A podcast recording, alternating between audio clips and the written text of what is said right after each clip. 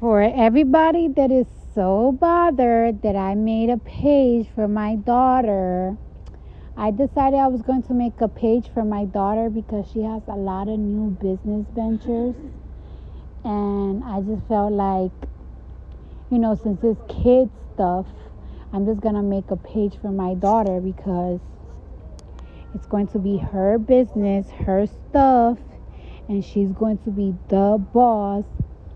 I understand when people say, oh, it's kind of weird because she's two years old. Well, my two year old and your two year old is different. You know what I'm saying? Like I said, stop saying stuff. She's well protected. I'm, I always protect my kid.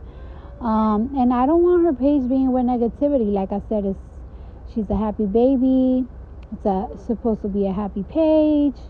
And soon her business ventures are going to launch.